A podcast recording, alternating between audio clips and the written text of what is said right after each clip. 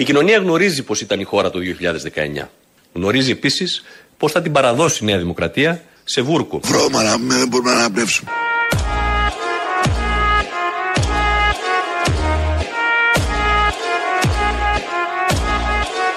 Γνωρίζει επίσης πώς θα την παραδώσει η Νέα Δημοκρατία σε βούρκο. Ε, και, όπως λέει και ο Μητσοτάκης, πού το παράξενο. Την πήρε κάπως και θα τη δώσει κάπως αλλιώς. Δεν ε, είναι απαραίτητο να τη δώσει ίδια. Υπάρχουν και οι αλλαγές στη ζωή. Είναι καλό, ευνηδιασμός. Ξεκινάς και δεν ξέρεις πού θα φτάσεις. Όπως βλέπετε, το υλοποιεί αυτό που το μοντάζ με το Γιάννη Κονόμου φτιάξαμε εμείς. Το υλοποιεί μια χαρά, το πάει προς τα εκεί.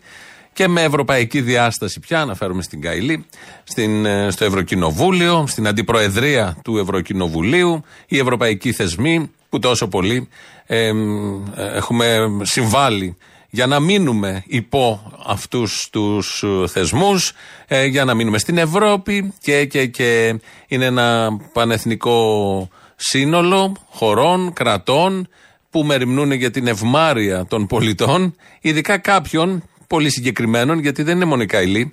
Έχουν πέσει τα φώτα εκεί και λογικό, διότι είναι και δικιά μας Ελληνοπούλα. Δεν το περιμέναμε, πέσαμε από τα σύννεφα.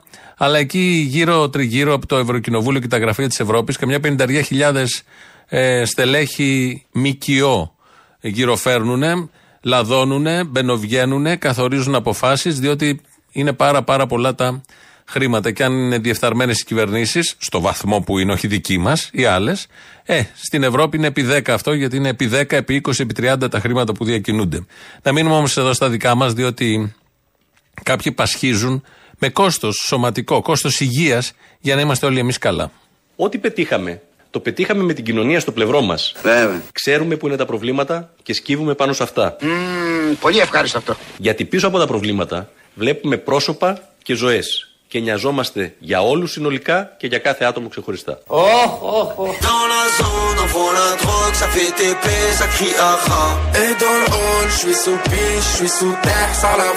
Ξέρουμε που είναι τα προβλήματα και σκύβουμε πάνω σε αυτά. Γιατί εγώ κάθε καλοκαίρι πάω στην Εδιψό για τη μέση μου. Και σκύβουμε πάνω σε αυτά. Έχω λουμπάγκα.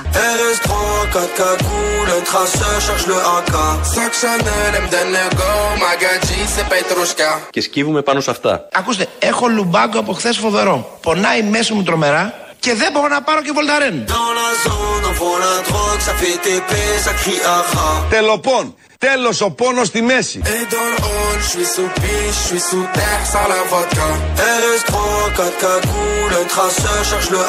Εγώ έχω λουμπάγκο. Και η Ντόρα Μπακογιάννη, πάντα αλλάζοντας τις λέξεις. Γι' αυτό υπάρχει στον πολιτικό διάλογο η κυρία Μπακογιάννη, γιατί αλλάζει ελαφρώς τις λέξεις. Εδώ το λου το έκανε λό, δεν έχει σημασία. Έχει αλλάξει κάτι σίγμα, έχει προσθέσει, τα έχει κάνει πολύ ωραία. Σκύβουνε λοιπόν πάνω από τα προβλήματα, να κρατήσουμε αυτό το πολύ σημαντικό που είπε ο κύριος Οικονόμου, ότι είναι από πάνω από τον καθένα, όπως είπε, γι' αυτό και οι παρακολουθήσεις, γι' αυτό οι υποκλοπές. Θέλει να ακούει ακριβώς τα προβλήματα του καθενός και του καθενού. Όπως λέμε επίσης, άρα είναι από πάνω, παρακολουθούν κανονικά και σκύβουν πάνω από τα προβλήματα και γι' αυτό τα λουμπάγκα ή τα λομπάγκα έχουν οι άνθρωποι διάφορα θέματα. Αφού το πήγαμε στην υγεία, να ακούσουμε και έναν γιατρό.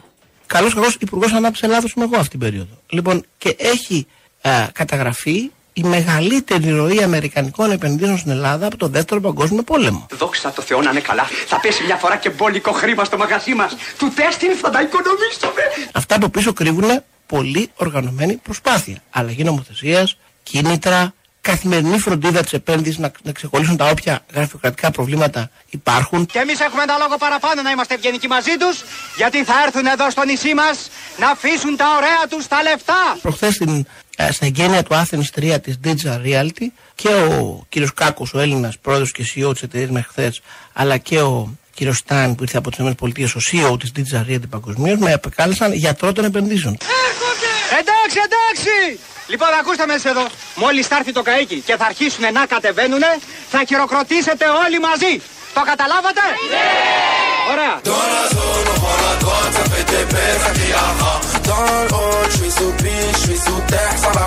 Με επεκάλεσαν γιατρό των επενδύσεων. Τε χάρτη, φωνάξε τον γιατρό. Τον γιατρό τα παιδιά. Και καθώς είστε και καμαρώνει.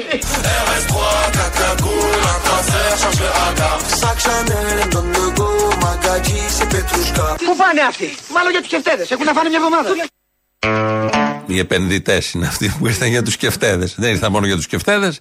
Βρήκαν εδώ τη μεγάλη ευκαιρία να κάνουν τη γνωστή αρπαχτή που λέγεται επένδυση, κίνηση στρατηγική κτλ. κτλ. Εδώ ο Άδωνης, ο οποίος μέσα σε ένα μήνα, τέταρτη φορά νομίζω, λέει και αποκαλεί τον εαυτό του γιατρό των, των επενδύσεων πάντα. Τον είπε και προχθές ο Μητσοτάκης σε, σε μια ομιλία. Είπε ότι ο Άδωνης είναι ο γιατρός των επενδύσεων. Το έχει πιστέψει, μην του το χαλάσουμε. Είναι και υπουργός, είναι και πολιτικός. Νιώθει και γιατρός. Αν τον δούμε με ιατρική ποδιά, τη λευκή και ακουστικά περασμένα στο λαιμό σε κάνα πάνελ, μην εκπλαγείτε. Κάπως έτσι θα είναι η εξέλιξή του, νομίζω. Αν όχι γιατρός, κάτι άλλο. Ναπολέον ή ό,τι μπορεί να ντυθεί. Πειρατής και όχι απόκριες. Και όχι απόκριες.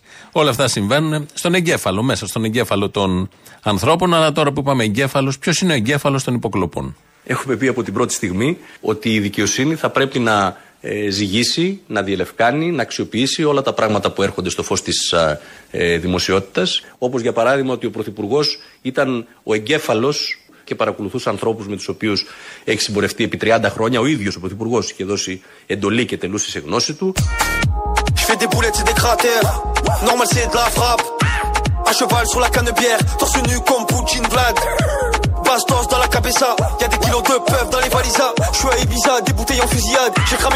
Ο ίδιος ο Πρωθυπουργός είχε δώσει εντολή και τελούσε σε γνώση του.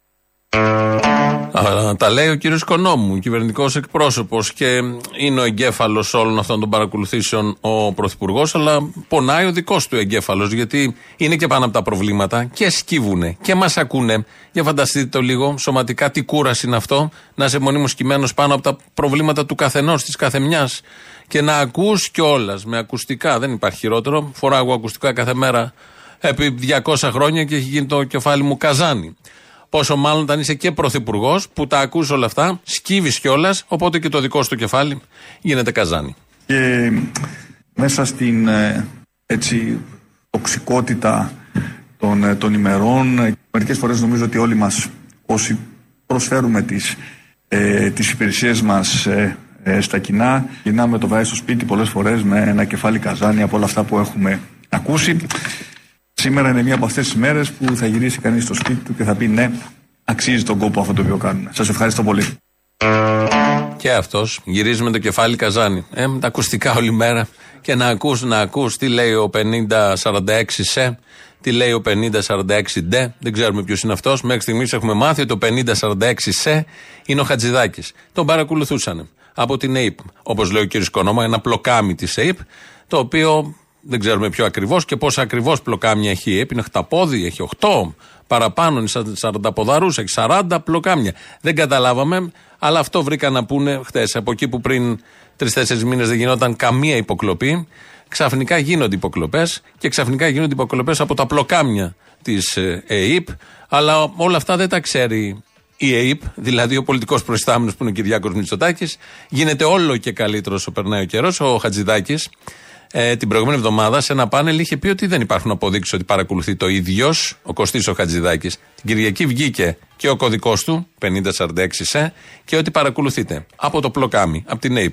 Κανείς δεν το διέψευσε. Την προηγούμενη εβδομάδα όμως που δεν περίμενε ο Χατζηδάκης ότι θα βγει η απόδειξη, έλεγε άλλα. Πόσο σοβαρός θα ήμουν αν και εγώ συνέβαλα ουσιαστικά σε αυτό το σκηνικό το οποίο καλλιεργείται χωρίς να υπάρχει καμιά απόδειξη. Αποσπασμένη αστυνομική. Εν πάση περιπτώσει, εγώ δεν, εγώ δεν, νομιμοποιώ, δεν νομι, νομιμοποιώ αυτό το κωμικοτραγικό σκηνικό στο οποίο αναφέρθηκα με συγκεκριμένα παραδείγματα. Η δικαιοσύνη ε, κάνει ε, την έρευνά ναι, της, πίγω. πρέπει να την κάνει Πέσαι. και αν, αν, βρεθούν εγώ, στοιχεία, εγώ, να, αν βρεθούν στοιχεία, αν βρεθούν στοιχεία, αναφέρθηκε ο κύριος Τσακαλώτης. Κάντε την πρώτη κίνηση, θα πάτε στην ΑΔΑΕ να ψάξει. Προφανώς θα πρέπει να υπάρξουν και οι αντίστοιχες πολιτικές συνέπειες. Έλεγε ο Χατζηδάκης, δεν υπάρχουν στοιχεία. Αν βρεθούν, θα υπάρξουν πολιτικές συνέπειες. Βρέθηκαν τα στοιχεία. Περιμένουμε, δεν θα υπάρξουν και τώρα πολιτικές συνέπειες. Δεν είμαστε κανένα Βέλγιο. Όλοι λέγανε εδώ στην Ελλάδα, όταν έχετε κάποιο θέμα, όταν παρουσιαστεί θέμα διαφθοράς ή οτιδήποτε άλλο, να πάτε στον εισαγγελέα του Βελγίου. Είναι το σωστό. Γιατί εδώ της Ελλάδας δεν υπάρχει τέτοιο θέμα. Μόλις ο εισαγγελέας της Ελλάδας πέσει πάνω σε πολιτικό πρόσωπο, όπως όλοι ξέρουμε, το έχουμε ζήσει άπειρες φορές, το στέλνει στη Βουλή. Και άπαξ και μπει στη Βουλή, χάνεται, αθωώνονται όλοι, δεν υπάρχει τίποτα, γίνεται μια επιτροπή, μια προανακριτική, κάτι άλλο. ερευνώνται τα θέματα, καλούνται μάρτυρες και βγαίνει μετά αθώος ο οποιοσδήποτε. Το τεκμήριο της αθωότητας, δηλαδή με το που μπαίνει στο κατόφλι της Βουλής, περνάει την πύλη, έχει ήδη αποφασιστεί και απαντηθεί. Τελειώνουμε με τις υποκλοπές γιατί περνάμε στο θέμα της Εύας Καϊλή.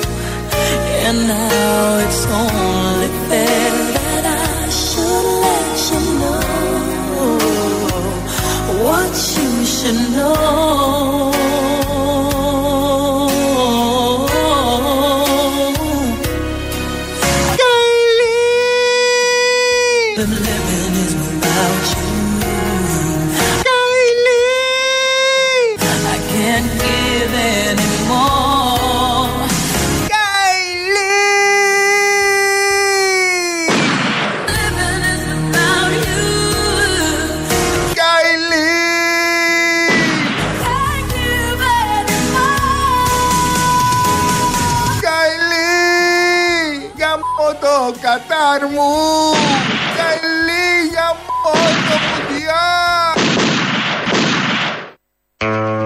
Ευτυχώς, τον φάγαμε νωρίς. Μου λένε να το κάνουμε αυτό. Λέω όχι, κρυάδα θα είναι. Δεν θα μπορούμε να το ακούμε στα αυτιά μας, να μπούμε πάνω στη Μαράια Κάρι, να επέμβουμε, να βάλουμε τη λέξη Καϊλή. Λέω όχι. Επέμεναν τα παιδιά, παρετήθηκα. Είναι αυτή η παρέτηση που λέει κάντε ό,τι θέλετε. Και να το αποτέλεσμα, δικαίως παρετήθηκα. Φαντάζομαι και εσάς σας έχουν σπάσει τα νεύρα. Το σκοτώσαμε όμως. Ελπίζουμε να μην έχει ξανά τη διάθεση.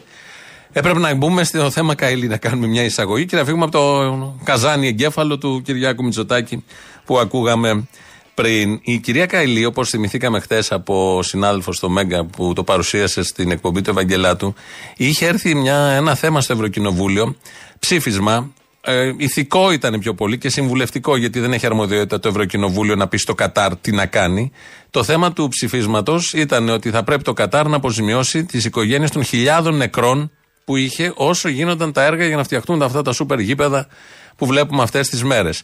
Η κυρία Καϊλή παρακίνησε και η ίδια καταψήφισε αυτό το ψήφισμα στο Ευρωκοινοβούλιο. Ξαναλέω, ήταν ψήφισμα που θα έδινε κάποιες αποζημιώσεις. Τι είναι για το Κατάρ να αποζημιώσει τις οικογένειες των χιλιάδων νεκρών?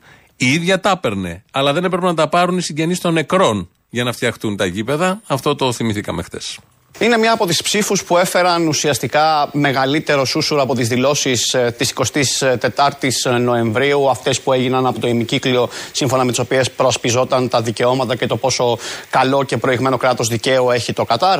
Είναι μία ψήφος λοιπόν σε ένα ψήφισμα το οποίο ήταν εθελοντικής υφής, κατατέθηκε με σύμφωνη γνώμη και αφορούσε την προσάυξηση που θα έπρεπε να δοθεί από την πλευρά του Κατάρ και άλλων οργανώσεων στα θύματα των έργων του Κατάρ που ξεπερνούν όντως τις έξι χιλιάδες. Ναι. Η ίδια λοιπόν και ελάχιστοι άλλοι συναδελφοί της καταψήφισαν τη συγκεκριμένη τροπολογία, το συγκεκριμένο ψήφισμα. Σοσιαλίστρια. Σοσιαλίστρια, έχεις εργάτες, έχεις νεκρούς εργάτες, έχεις οικογένειες, φτωχές χώρες, όχι μόνο το Κατάρ. Ε, να μείνουμε, έστειλε χθες ένας ακροατής και έχει δίκιο, και οι διπλανές χώρες, όλα τα Εμιράτα.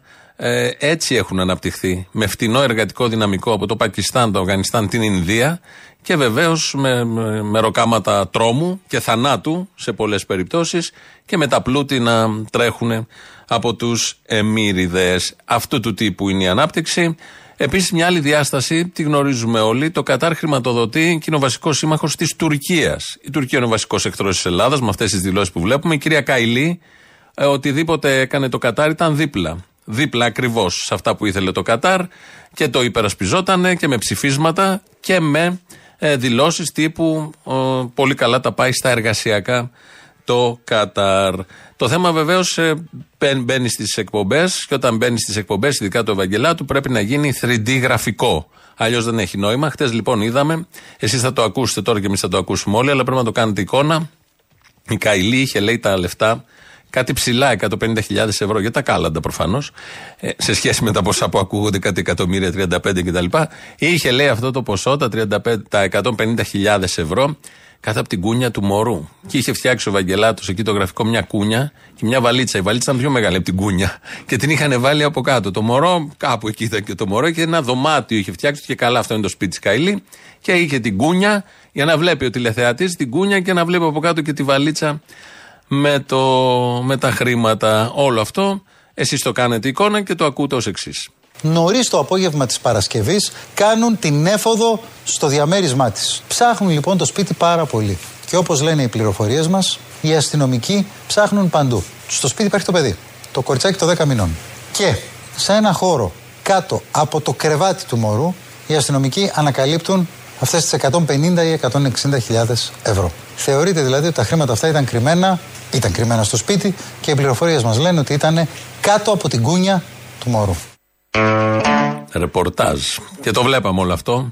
Ε, από τα ωραία γραφικά που έχει κάνει. Βεβαίως δεν ήταν σαν την εντατική. Τότε με την πανδημία που είχε μια εντατική και ήταν και ο Βαγγελάτος μέσα, δίπλα από το οξυγόνο.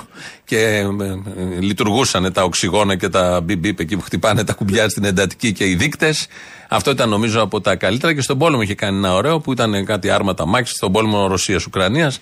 Και ήταν και ο Βαγγελάτος εκεί πολεμιστής μέσα. Παλιά, που δεν είχαμε τεχνολογία, αναγκαζόταν να πιάνει τον όλμο στα χέρια του. Θυμόμαστε με μια έκρηξη που είχε γίνει, μια τρομοκρατική στην Πρεσβεία, νομίζω, είχε ολόκληρο τον όλμο. Τον κράταγε, ρεαλισμός. Τώρα που τα γραφικά και η επιστήμη έχει προχωρήσει, το κάνει αλλιώς και έτσι μπήκαμε στο σπίτι της Καϊλή. Καδράκια είχαν φτιάξει, χαλιά, κανονικά. Την κούνια και από κάτω την τεράστια βαλίτσα με τα εκατόν πενήντα χιλιάδες για τα κάλαντα, ξαναλέω, γιατί αυτό ήταν το πόσο. Τελειώσαμε και με αυτό το θέμα. Το ξεκινήσαμε πολύ πανηγυρικά με τη Μαράια Κάρεϊ και το κλείσαμε με την κούνια του μωρού. Έτσι ορίζεται στην ελληνική επικαιρότητα το πολύ σοβαρό κατά τα άλλα αυτό θέμα, με πολλές προεκτάσεις και κυρίως για την ισχυρή Ευρώπη και το πώς λειτουργεί η Ευρώπη και τι λαμογιές παίζονται στις πλάτες πολλών εκατομμυρίων όλων των ευρωπαϊκών λαών. Ο Αλέξης Τσίπρας λοιπόν, μάλλον δεν τελειώσαμε, παραμένουμε στο θέμα Καϊλή. Ο Αλέξης Τσίπρας ε, ζηλεύει το Βέλγιο. Έχω αρχίσει και, και αισθάνομαι λίγο σαν τους ε, μένουμε Ευρωπαίους. Λέω τι καλά που θα ήμασταν κι εμείς εδώ στην Ελλάδα, αν είχαμε την ε, αποτελεσματικότητα που έχουν οι θεσμοί και οι ιδιοκτικές αρχές και η δικαιοσύνη και το πολιτικό σύστημα στο κέντρο της Ευρώπης, στο Βέλγιο.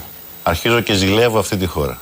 Βλέπουμε ότι εκεί, ακόμα και αν είσαι τόσο όμορφος όσο η κυρία Καϊλή και τόσο υψηλά ιστάμενος, αντιπρόεδρος του Ευρωπαϊκού Κοινοβουλίου, η δικαιοσύνη και οι θεσμοί λειτουργούν. Εδώ όμως είμαστε λίγο διαφορετικοί.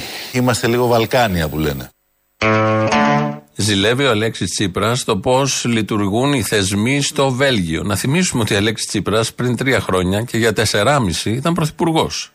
Έκανε κάποια κίνηση ώστε να πλησιάσουμε το Βέλγιο, αν είναι πρότυπο το Βέλγιο. Έκανε κάποια κίνηση για να λειτουργούν οι θεσμοί. Ε, λειτουργήσε προς αυτή την κατεύθυνση. Δεν είναι σχολιαστής και κυρίως δεν είναι καλό προς τους συμβούλους του τώρα που βγαίνει και λόγω εκλογών να μας θυμίζει συνεχώς τι έγινε ή τι δεν έγινε επί της πρωθυπουργίας του. Οι συγκρίσεις δεν τον ευνοούν. Άρα η ζήλια προς μια χώρα που δεν έκανε τίποτα να τη φτάσουμε όσο μπορούσε να κάνουμε κάτι να τη φτάσουμε, δεν είναι και ό,τι καλύτερο ο συνειρμός. Έρχεται η κυρία Γεροβασίλη τώρα σε απάντηση αυτά, όλων αυτών που λέω εγώ και μας λέει, κάτι, μας θυμίζει, μας θυμίζει κάτι που το έχουμε ξεχάσει. Η μόνη κυβέρνηση η οποία μπορεί αποδεδειγμένα να μιλάει για success stories στην οικονομία στη χώρα mm-hmm. είναι η κυβέρνηση ΣΥΡΙΖΑ. Μπράβο! Σας θυμίζω, είναι η μόνη κυβέρνηση που, που, που έδωσε καθαρό, καθαρό διάδρομο στα δημόσια οικονομικά στην επόμενη κυβέρνηση και γεμάτα τα ταμεία ε, και, και η χώρα αυτοδύναμη και η Ελλάδα αυτοδύναμη στις αγορές. Αχάριστη. Να τα, τα λέει εδώ ο Γεροβασίλη, δεν τα θέλατε όλα αυτά και να τα αποτελέσματα. Ήρθε τώρα όλος και την έχει κάνει Βαλκάνια, ενώ πλησιάζαμε προς το Βέλγιο. Τι έλεγε ο ΣΥΡΙΖΑ το δεκαπέντε και το δεκατέσσερα, ότι θα κάνει ισχυρή διαπραγμάτευση, ότι θα είναι μέρα μεσημέρι, ότι θα χορεύουν τα νταούλια, ότι η Μαντάμ Μέρκελ θα κάνει ό,τι θέλουμε εμείς. Εν πάση περιπτώσει, μας είχε μείνει κάτι ότι θα πάνε εκεί και θα χτυπήσουν το χέρι στο τραπέζι και θα κάνουν ό,τι θέλουμε εμείς και γενικώς γιατί έχουμε ένα δίκαιο ως λαός και άλλα τέτοια. Ε, όλο αυτό τελικά, όπως λέει ο ίδιος Αλέξης Τσίπρας, έγινε ως εξής. Βρε χριστιανοί, καταλαβαίνετε τι μας λέτε να κάνουμε. Ο ΦΠΑ παραμένει ε, στο επίπεδο το οποίο ήταν no. όταν είχαμε αρνητικό πληθωρισμό. Εδώ λοιπόν είναι κατά την άποψή μου μια προφανής επιλογή της κυβέρνησης για να έχει λεφτά στο ταμείο ναι. να δίνει κάποια επιδόματα μετά, ε, να τα παίρνει από τους πολίτες όταν αυτοί πηγαίνουν στο σούπερ μάρκετ, όταν ε, πάνε να αγοράσουν τα προϊόντα ε, βασικής κατανάλωσης, όταν πάνε να βάλουν βενζίνη. Αυτή είναι, αυτή είναι η εικόνα. Αυτό όμως είναι αμώνυμο έσοδος, έχει κυβερνήσει κύριε Πρόεδρε, και ξέρετε ότι όταν κόβεις ένα αμώνυμο έσοδο, μετά όταν στριμωχτεί η κατάσταση, το έχεις χάσει για πάντα. Μετά να αυξήσεις δύσκολο. Το, το, το λέω αυτό διότι ε, κατά κόρον είχε κατηγορηθεί ο ΣΥΡΙΖΑ. Μόνο πράγματι. Που ο ΣΥΡΙΖΑ είχε τον Τόμψον. Είχε την Τρόικα πάνω από το κεφάλι του. Και έλεγε η Τρόικα πρέπει να έχει πλεόνασμα τρία κόμμα πέντε τοις εκατό. Και τους λέγαμε βρέχα χριστιανοί, αυτά από τα οποία μας επιβάλλεται να βάλουν ως μέτρα φορολογικά, θα πάει το πλεόνασμα στο πέντε, στο πέντε κόμμα πέντε. Όχι, δεν θα πάει, στο δύο κόμμα πέντε θα είναι. Λοιπόν, εδώ δεν έχεις κάτι τέτοιο. Πρόεδρε, πες προσέξτε, μου κάτι, εδώ δεν έχεις κάτι τέτοιο. Ναι, είναι, ναι. Επιλογή. Ναι, ναι, είναι επιλογή ναι, να ναι, συμβαίνει ναι. αυτό. Οκ, okay, ναι, ισχύει αυτό. Είναι επιλογή να συμβαίνει αυτό από αυτή την κυβέρνηση. Αλλά το βρε χριστιανοί είναι εδώ το κλου. Διότι είχαν πει ισχυρή διαπραγμάτευση. Δεν μας είχαν πει ότι αν είναι χριστιανοί απέναντι δεν θα κάνουμε ισχυρή διαπραγμάτευση και θα κάνουμε ακριβώς ό,τι λένε οι χριστιανοί, ενώ το έλλειμμα θα πάει στο πέντε τοις εκατό. Εκ των υστέρων μάθαμε ότι η διαπραγμάτευση γινόταν τόσο σκληρά. Βρε χριστιανοί προς τον Τόμψεν τώρα, χριστιανός προς χριστιανό. Βέβαια, εμείς Ορθόδοξοι αυτοί άλλων δογμάτων, αλλά όλοι μαζί πιστεύουμε στον ίδιο Θεό. Και όπως ξέρουμε, αυτός ο Θεός, αν για κάτι ενδιαφέρεται, είναι για τους λαούς. Από κάτω, όπως η Ευρωπαϊκή Ένωση. Είτε Κομισιόν, είτε Θεός, ακριβώς την ίδια έγνοια έχουν για τους λαούς. Ο ΣΥΡΙΖΑ έκανε ένα ωραίο στη Βουλή, χτες και σήμερα. Χτες ήρθε προς ψήφιση η ανακοίνωση του Κυριάκου Μητσοτάκη πριν μια εβδομάδα ότι θα πάρουν εξακόσια ευρώ οι αστυνομικοί ως έκτακτο επίδομα. Χτες λοιπόν ο ΣΥΡΙΖΑ στη Βουλή το καταψήφισε. Σήμερα το πρωί πήρε πίσω την αρνητική ψήφο και ψήφισε και αυτό υπέρ. Το ΚΚΕ από χτες είχε ψηφίσει θετικά. Χτες καταψήφισε ο ΣΥΡΙΖΑ και το Μέρα είκοσι πέντε. Με σημερινή ανακοίνωση του ΣΥΡΙΖΑ λέει κάναμε λάθος, δεν έπρεπε να γίνει αυτό και ε, ξαναψήφισαν θετικά. Ψήφισαν μάλλον θετικά. Χτες η εισηγήτρια στο Κοινοβούλιο, η βουλευτής του ΣΥΡΙΖΑ Παναγιώτα Πούλου έλεγε. Σχετικά με τον ευγενή κύριο, τον κοινοβουλευτικό εκπρόσωπο κύριο Θεοχάρη, που δεν κατάλαβε μάλλον καν ότι ψηφίζουμε υπέρ ε, για την έκτακτη ενίσχυση. Ψηφίζουμε υπέρ ε, για την έκτακτη ενίσχυση. Λίγο μπάχαλο. Είπε η κυρία Πούλου ότι ψηφίζουμε υπέρ, η ίδια. Λίγο μετά, στα κουτάκια, όπως θα ακούσουμε τώρα, ψήφισε κατά. Ενώ είχε πει θα ψηφίσω υπέρ και μάλλον κάτι είχε καταλάβει ο Θεοχάρης και τη ρώτησε και της λέει τι θα ψηφίσετε τελικά. Και λέει δεν καταλάβατε, ευγενέστατε, θα ψηφίσουμε υπέρ. Τελικά ψήφισε κατά γιατί όπως μάθαμε σήμερα το πρωί από τον Ζαχαριάδη, τον βουλευτή του ΣΥΡΙΖΑ, ε, μπερδεύτηκαν στα πολλά κουτάκια. Μπορώ να διορθώσω ένα λάθος, κυρία Ναστασσοπούλου. Να βγάλετε είδηση. Δικό μας. Κοιτάξτε, χθες την διαδικασία, γιατί άκουγα το συζητάγατε στο προηγούμενο μέρος της εκπομπής. Τοποθετήθηκε και η συγγήτριά μας και ο κοινοβουλευτικός μας εκπρόσωπος και εγώ στο Μεάρχης ναι. υπέρ του μέτρου α, των εξακοσίων ευρώ. Την ώρα λοιπόν της ψηφοφορίας, και αυτό θα το διορθώσουμε τώρα που θα ανοίξει ναι. η νομοθετική υπηρεσία της Βουλής, όπως είναι τα κουτάκια και ψηφίζεις ναι, όχι κτλ. Όπως είναι τα κουτάκια και ψηφίζεις ναι, όχι κτλ. Έγινε λάθος από, από αυτόν ο οποίος έκανε την α, τοποθέτηση των ψήφων μας και ψήφισε, φαίνεται να έχει ψηφίσει αρνητικά. Έγινε ένα μπάχαλο. Εν πάση περιπτώσει, τελικά ψηφίζουν και αυτοί θετικά. Τελεία σε αυτό. Εμένα δεν μ' άρεσε η ψήφος του ΚΚΕ. Αυτή, να σας πω την αλήθεια, να σας το εξομολογηθώ. Δεν μ' άρεσε αυτή η θετική ψήφος χτες. Και εξηγούμε, όπως λέμε. Η ανακοίνωση του Μητσοτάκη για το έκτακτο επίδομα των εξακοσίων ευρώ στους αστυνομικούς έγινε την προηγούμενη Δευτέρα για καθαρά προεκλογικούς λόγους και κυρίως έγινε μια μέρα πριν την επέτειο Γρηγορόπουλου, αν θυμόσαστε, και έγινε μια μέρα μετά τη δολοφονία του δεκαεξάχρονου. Δολοφονία, γιατί μάθαμε σήμερα το πρωί ότι το παιδί τελικά πέθανε. Έγινε μια μέρα μετά τη δολοφονία του δεκαεξάχρονου, επιβραβεύοντας την εγκληματική αστυνομική αυθαιρεσία που είχε συμβεί, αλλά και γενικώς την εγκληματική αστυνομική αυθαιρεσία που συμβαίνει σε αυτόν τον τόπο. Ήταν ένα επίδομα αυτά τα εξακόσια ευρώ, έτσι το είδα την προηγούμενη εβδομάδα, χαϊδέματος προς τους αστυνομικούς. Η θετική ψήφος στη Βουλή, κατά μία έννοια, κατά μία έννοια, επιβραβεύει την πολιτική βούληση και κίνηση της κυβέρνησης για χάιδεμα των αστυνομικών. Ναι, να πάρουν οι αστυνομικοί τα εξακόσια ευρώ, όπως όλοι οι εργαζόμενοι, που είναι και χαμηλά αμοιβόμενοι, και είναι καλό να παίρνουν χρήματα γιατί με κάποιο τρόπο κλέβονται από τους εργαζόμενους αυτά τα χρήματα. Είτε είσαι αστυνομικός, είτε είσαι υδραυλικός, είτε είσαι δημόσιος υπάλληλος. Όχι όμως αυτή τη συγκυρία. Και όχι για τους λόγους που το δίνει η κυβέρνηση. Όχι σε αυτό το timing, πολύ περισσότερο, όταν στην εντατική την προηγούμενη εβδομάδα και χτες ήταν το παλικάρι, σήμερα πια φεύγει από την εντατική, πηγαίνει στον τάφο. Είναι πολύ ευαίσθητο σε, θέμα σε μια πολύ ευαίσθητη στιγμή. Βεβαίως καταλαβαίνω ότι είναι θέση αρχής, την ξέρω την ε, απάντηση, ότι είναι θέση αρχής και το κουκέ το κάνει και σωστά το κάνει, έτσι πρέπει να γίνεται, να ψηφίζει πάντα όλες τις διατάξεις που αφορούν ενίσχυση εισοδημάτων εργαζομένων, ανεξαιρέτως. Το κάνει και σωστά και αυτό πρέπει να γίνεται. Όποια κυβέρνηση και να δώσει οτιδήποτε και ένα ευρώ, το ψηφίζει πάντα. Αλλά πίσω από αυτές τις ενισχύσεις, ειδικά σε αυτό το timing, υπάρχει η ατζέντα της κυβέρνησης. Είμαστε και σε προεκλογική περίοδο. Το timing, ξαναλέω το timing, είναι κάπως. Μια που λέμε για εργαζόμενους, λέμε και για κεφάλαιο, να μείνουμε λίγο στο θέμα Καϊλή, αλλά θα το προσεγγίσουμε με την μορφή αυτή που πρέπει να προσεγγίζεται αυτό το θέμα. Όταν η πολιτική της Νέας Δημοκρατίας ταυτίζεται πλήρως με τα συμφέροντα του μεγάλου κεφαλαίου.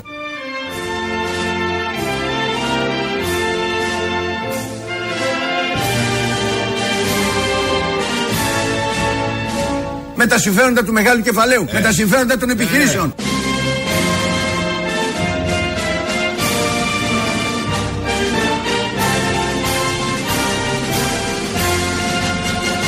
Με αποκλειστικό σκοπό εντάξει, τη μεγιστοποίηση των κερδών τελεία. Και των κεφαλαίων.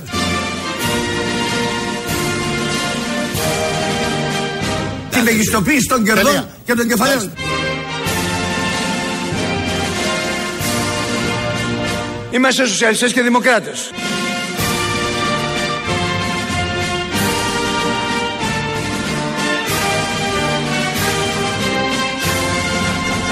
Να ενισχύσουμε το λαϊκό κίνημα, συντρόφισσες και σύντροφοι.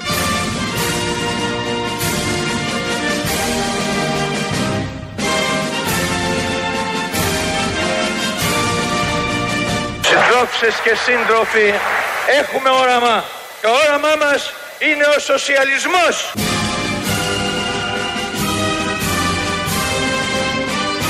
Με τις αξίες και τις αρχές του σοσιαλισμού κυβερνήσαμε την Ελλάδα.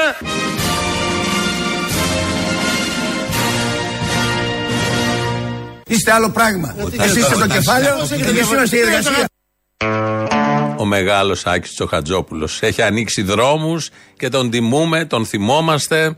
Λευτεριά στην Καϊλή, αθάνατος ο Άκης Τσοχατζόπουλος και άλλα τέτοια που λένε σε τέτοιες περιπτώσεις. δύο έντεκα δέκα ογδόντα οκτακόσια ογδόντα.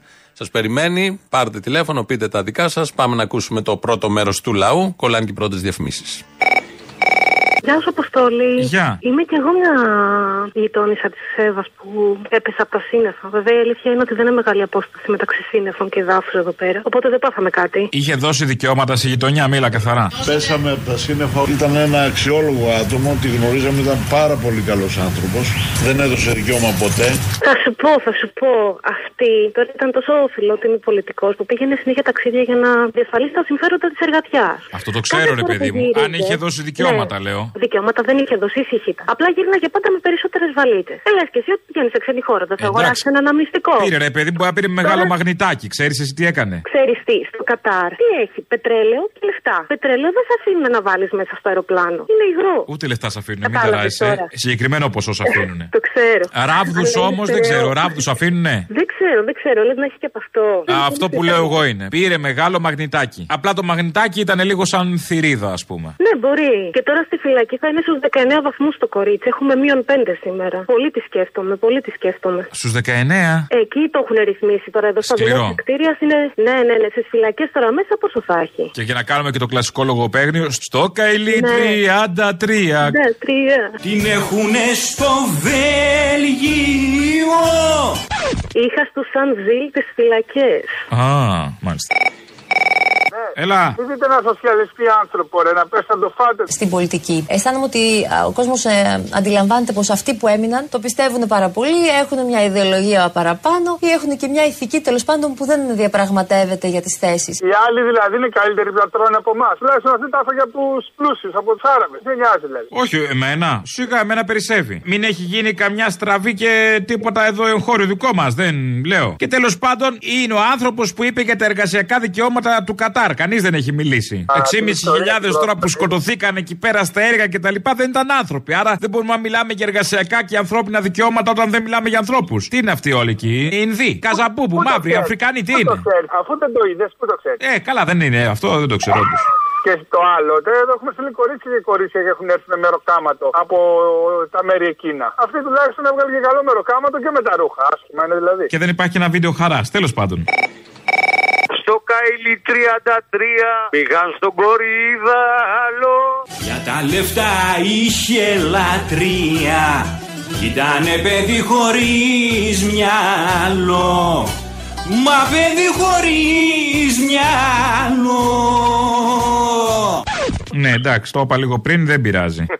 Δεν τα άκουσα, δεν τα άκουσα. Δεν τα ακούσα, δεν το έχω παίξει ακόμα. Αλλά δεν έχει καμιά σοφία, τέλος πάντων, εντάξει. Να σου πω και ένα άλλο, μήπως αρέσει. Τι λες, Καϊλέ, τι λες, Καϊλέ, που θα πεθάνω. Τι λες, Καϊλέ, τι λες, Καϊλέ, που θα πεθάνω.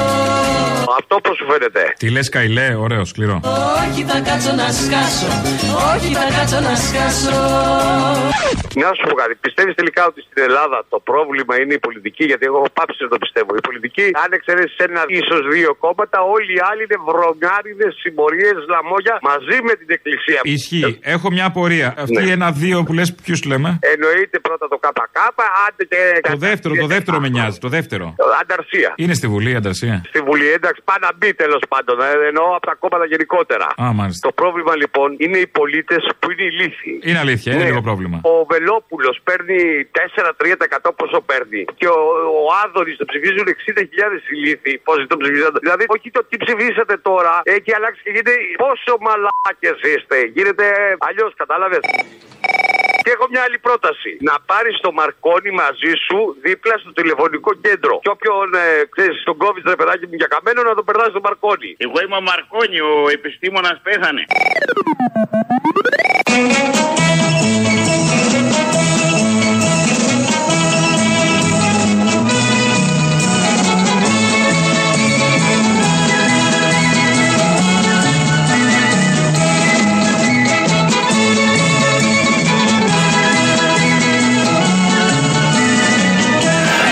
Του Τζόριτς.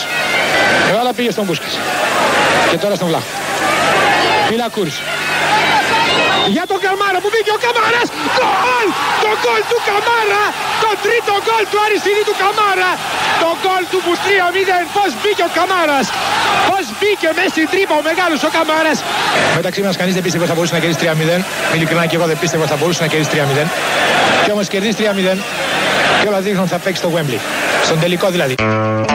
Όταν μας δονούσε η φωνή του Γιάννη Διακογιάννη, εδώ από έναν, ε, μια ιδιαίτερη στιγμή του ποδοσφαίρου, Παναθηναϊκός Ερυθρός Αστέρας στο Βελιγράδι, όταν νίκησε ο Παναθηναϊκός τρία μηδέν το χίλια εννιακόσια εβδομήντα ένα και πέρασε, πήγε στο Γουέμπλεϊ με τον Άγιαξ. Περιγραφή βεβαίως Γιάννης Διακογιάννης, όπως μάθατε, έχετε ακούσει, πέθανε σήμερα το πρωί.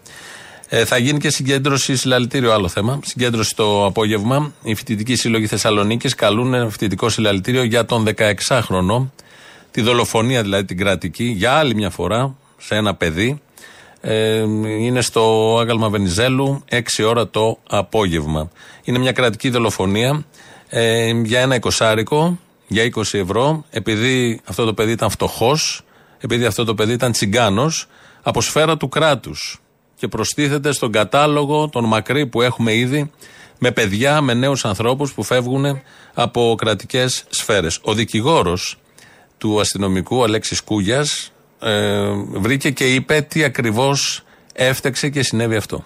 Υπάρχει ένα, μια ατυχία η οποία προκύπτει αντικειμενικά. Υπάρχει έκθεση αυτοψίας. Δυστυχώς για τον αστυνομικό και τον άτυχο νεαρό που εγκλημάτισε, ε, το σημείο που έγινε ο πυροβολισμός είναι, α, δεν έχετε πάει σε αυτή την περιοχή, είναι αγρή, χωράφια. Εκεί την περιοχή αυτή υπάρχουν τα φορτηγά που περνάνε, έχουν αλλοιώσει το χαρακτήρα της ασφάλτου, υπάρχουν αυτά τα σαμαράκια που υπάρχουν και ακριβώς μετά είναι οι γραμμές. Σε εκείνο το σημείο η μηχανή αναπήδησε και δικαιολογείται. Ερώτηση. Δεν η μία λοιπόν ήταν δύο στον αέρα. δέκα πόντους να σηκωθεί η μηχανή πιο πάνω βαλιστικά, ναι. Αλλάζει εντελώς στόχευση. Δηλαδή, αναπήδησε ε, και ταυτόχρονα πυροβόλησε. Ναι, εκείνο δεν βλέπει. Δεν βλέπει ο. Ναι. Είναι, είναι κινήσεις. Εντάξει, έχετε μία τάση να θέλετε να απομυθοποιήσετε οτιδήποτε είναι υπερασπιστικό για τον αστυνομικό και δεν καταλαβαίνω γιατί.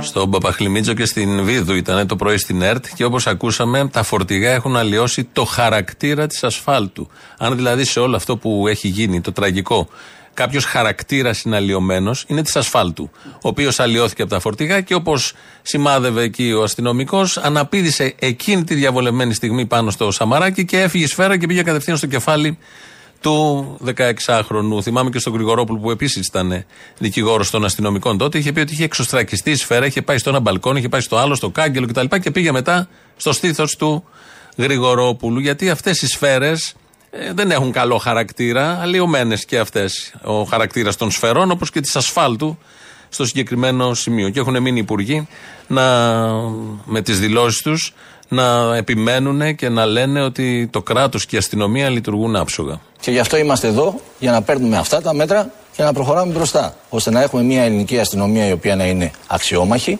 να τη σέβεται ο πολίτης, η αστυνομία να σέβεται τον πολίτη, να είναι φιλική απέναντι στην κοινωνία, να είναι φιλική ιδιαίτερα απέναντι στους νέους ανθρώπους. Δεν υπάρχει περίπτωση σε μια δημοκρατική χώρα όπως η Ελλάδα να υπάρξει αστυνομική βία. Σας το λέω με πλήρη πεποίθηση και γνώση το τι είναι η ελληνική αστυνομία. Και η ελληνική αστυνομία αποτελείται από πολύ ευαίσθητους ανθρώπους. Πρέπει καταρχάς να αφήσουμε την αστυνομία να κάνει απερίσπαστη τη δουλειά της.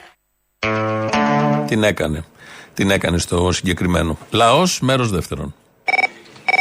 Γεια σας κύριε Μπαρμπαγιάννη. Ο κύριος Πορφύριος Βυσδέκης που λέμε. Ασχολείστε όλο με την Εύα Καϊλή. Η Εύα Καϊλή είναι μια άσχημη. Τι να κάνουμε, έτσι μας την έχει καηλώσει ο... σήμερα. Μία είναι η αγωνίστρια στην Ελληνική Βουλή. Ποια? Έλενα Ράπτη. Α, δεν διαφωνώ. Παρακαλώ. Τα πολιτικά είστε. Ναι, ναι. Μία γραμμή μπορούσα να έχω από τη δράμα. Μία γραμμή, τι γραμμή? Εγώ κόκκο στο τραπέζι μου. Όλη μέρα νιώθω τεζαβού. Δεν έχω. Ποιο Καλαμίτσι, δεν ζει. Τι γραμμή θέλετε, κύριε, δεν είμαστε εδώ πέρα αστυνομία, δεν κάνουμε εμπόριο ναρκωτικών. Α, συγγνώμη, συγγνώμη, λάθος έκανα. Α, θέλατε το πράγμα, το staff. Δεν πειράζει, λυπάμαι. Αποστόλη! Ε, ου, τι κάνεις?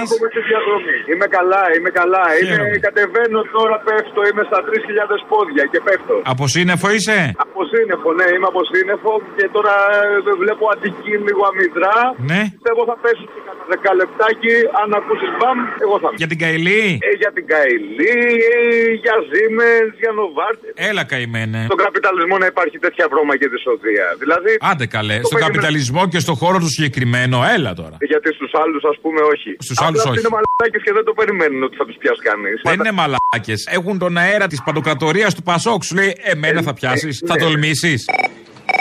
Καλημέρα. Καλημέρα. Στημένο είναι όλο. Ψέματα, όλο έργο. Είναι. Κι εγώ αυτό λέω, ηθοποιός είναι. Δεν μπορεί Είτε. τώρα. Παρουσιάστρια ειδήσεων ήταν στο Μέγκα τότε που την ετοιμάζανε για όλο αυτό. Σιγά σιγά τη φέρανε στις ζωές μας. Εγώ λέω ότι ήταν παιγμένο. Δεν μπορεί να ήταν αυτή η παρουσιάστρια. Αν δεν ήταν ηθοποιός, ατάλαντη, τότε τι άλλο. Τον Ποσειδώνα όμως μέσα μου τον φέρνω. Που με κρατάει πάντα μακριά. Μα κι αν ακόμα δυνηθώ να προσεγγίσω. Τάχα Ιθάκη, θα μου βρει τη λύση. Κοίταξε, εγώ θα διαφωνήσω στο ατάλαντη. Εντάξει. Ατάλαντη για το συγκεκριμένο και... ρόλο, δεν λέω για αυτό που κάνει τώρα, για αυτό που έκανε, από ό,τι φάνηκε είχε ταλέντο. Για δελτίο δεν ήτανε. Αυτοί οι Ευρωπαίοι σε συνδυασμό με τους κομμουνιστές. Αυτοί είναι όλοι. Γιατί η γιαγιά είχε σύντροφο κομμουνιστή. Α, μάλιστα. Τι σημαίνει? Τι σημαίνει? Ε, δεν ξέρω ούτε εγώ. Α, λέω πως ήξερες τι σημαίνει. Αλλά άμα δεν ξέρεις, τέλος. Γεια σου Αποστόλη! Γεια χαρά! Ήθελα μέσω της εκπομπής της Ελληνοφρένειας να κάνω μια πρόταση. Όπα, για πες. Όλοι οι ψηφοφόροι των κομμάτων πλην των κομμουνιστών να πάνε να δέσουν μια μεγάλη πέτρα στο λαιμό τους και να φουντάρουν σε όλες τις ελληνικές θάλασσες. Πάση εξευρωμήσει αυτός ο τόπος, Αποστόλη. Ναι, το ακούω. Φοβάμαι πως δεν έχουν τα κάκαλα. Δεν έχουν τα κάκαλα, δηλαδή. Πού να τα χανά, άμα τα χανά θα ήταν αλλιώς. Θα ήταν αλλιώς, ναι. Το θέμα είναι ότι είναι οι ίδιοι κάκαλα. Μεγάλα κάκαλα. Και ψηφίζουν με καλύτερα κάκαλα. Αποστόλη, έλα. Αύριο συμπληρώνονται εβδομήντα εννέα χρόνια από τη σφαγή των Καλαβρίτων. Σε παρακαλώ, θύμισε το στο Θύμιο. Στο Θύμιο το θυμίσω ή στο λαό των Καλαβρίτων και στους τράγους που έχουν και πηγαίνουν σαν πίμνιο να τους ακούνε, αντί να τους έχουν εξαφανίσει από προσώπου γης. Αποστολή. Έλα. Τι κάνεις αγάπη μου, καλά είσαι? Δεν με περίμενες ότι θα είμαι εγώ, άλλον περίμενες. Όχι αγάπη μου, αστείευεσαι. Όσο πάει η φωνή σου γίνεται πιο γλυκιά. Αχ ναι, είμαι γλυκός. Είμαι γλυκός ανέρωτας. Ένας που δεν τα λέει καλά ο Ανδρουλάκης και ο Τσίπρας. Η Καϊλή τα πήρε για να χρηματοδοτήσει τον προεκλογικό αγώνα της Νέας Δημοκρατίας. Δεν θα μας τρελάνουν όλοι οι Ευρεαποστόλοι σε κάφρους μιλάνε. Τι είναι αυτό. Δεν θέλω Έλα να σε ταράξω. Η αίσθησή τους είναι ότι μιλάνε σε γίδια, ναι.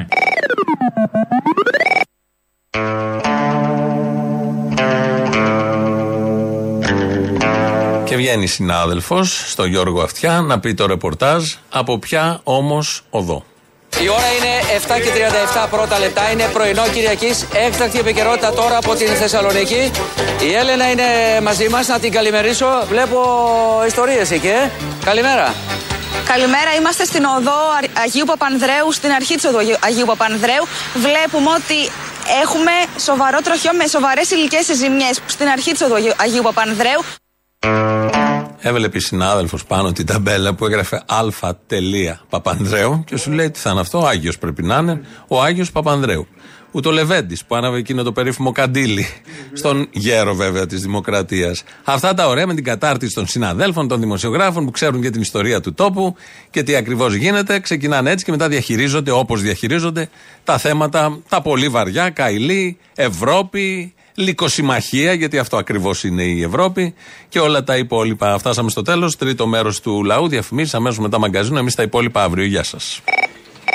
Ε, αμάν ρε πούστη μου. Ένα ολόκληρο συνεφιασμένο Σαββατοκυριακό ψάχναμε να βρούμε ένα σύννεφο, να ανέβουμε να πέσουμε και ήταν όλα κατηλημένα. Τι κατηλημένα, μωρή, που μας δίνουν συννεφιά, αυτό το πράγμα το σκάνδαλο. Δεν αντέχω άλλο. Μωρή, όλο κακοκαιρία, κακοκαιρία, παπάρια. Για μόνο τρομοκρατία το για να σώσει τον κόλλο τους. Μην γίνει καμιά καταιγίδα, βουλιάξει κανένα μάξι και πούνε δεστάπα. Άι στο διάλο πια. Στο μεταξύ αυτοί που ήταν ερχομένοι μέχρι τα σκάτα στο κεφάλι, έτσι που μιλάει δηλαδή, φαντάζομαι ότι ήταν. Δεν την είχα ακουστεί, τώρα άκουσα πριν από λίγο πώς μιλούσε. Είχε μπει μες στο βόθρο και την ενοχλούσε. Δεν πρόκειται ποτέ να πει τη λέξη Βόρεια Μακεδονία. Ήταν το ήρτζι της, δεν μπορούσε. Άσε που είναι εκεί πολύ φερνινήφοι. Τη θέλουν και οι από εδώ και οι από εκεί. Η Νέα Δημοκρατία και Πασόκλεο. Η Νέα Δημοκρατία που την είχε προσεγγίσει εκεί για να ψηφίζει μαζί. Δεν είναι αυτό που νομίζεις τώρα, δεν είναι αυτό που νομίζεις. Ναι, καλά. Εν τω μεταξύ, για να έχει δαγκώσει τόσο η Καϊλή, που είναι και δεύτερο, τρίτο όνομα, έτσι, τέταρτο. Φαντάσου η πρωτοκλασάτη. Ε, δεν θέλω να ξέρω. Γιατί δεν θες να ξέρεις, μωρή. Όχι, εγώ θέλω να ξέρω. Άι στο διάλογο. Δεν θέλω να φανταστώ. Και το Πασόξο μεταξύ, ενώ ψήφιζε τα πάντα, ξέρω εγώ, εκεί πέρα την είχε εκεί. Δεν την διέγραφε. Και έχεις και τους μαλάκες εκεί στο ΣΥΡΙΖΑ, και τους μαλάκες εκεί στο ΣΥΡΙΖΑ, και τους μαλάκες εκεί στο ΣΥΡΙΖΑ να σου λένε ότι έδειξε άμεσα αντανακλαστικά ο,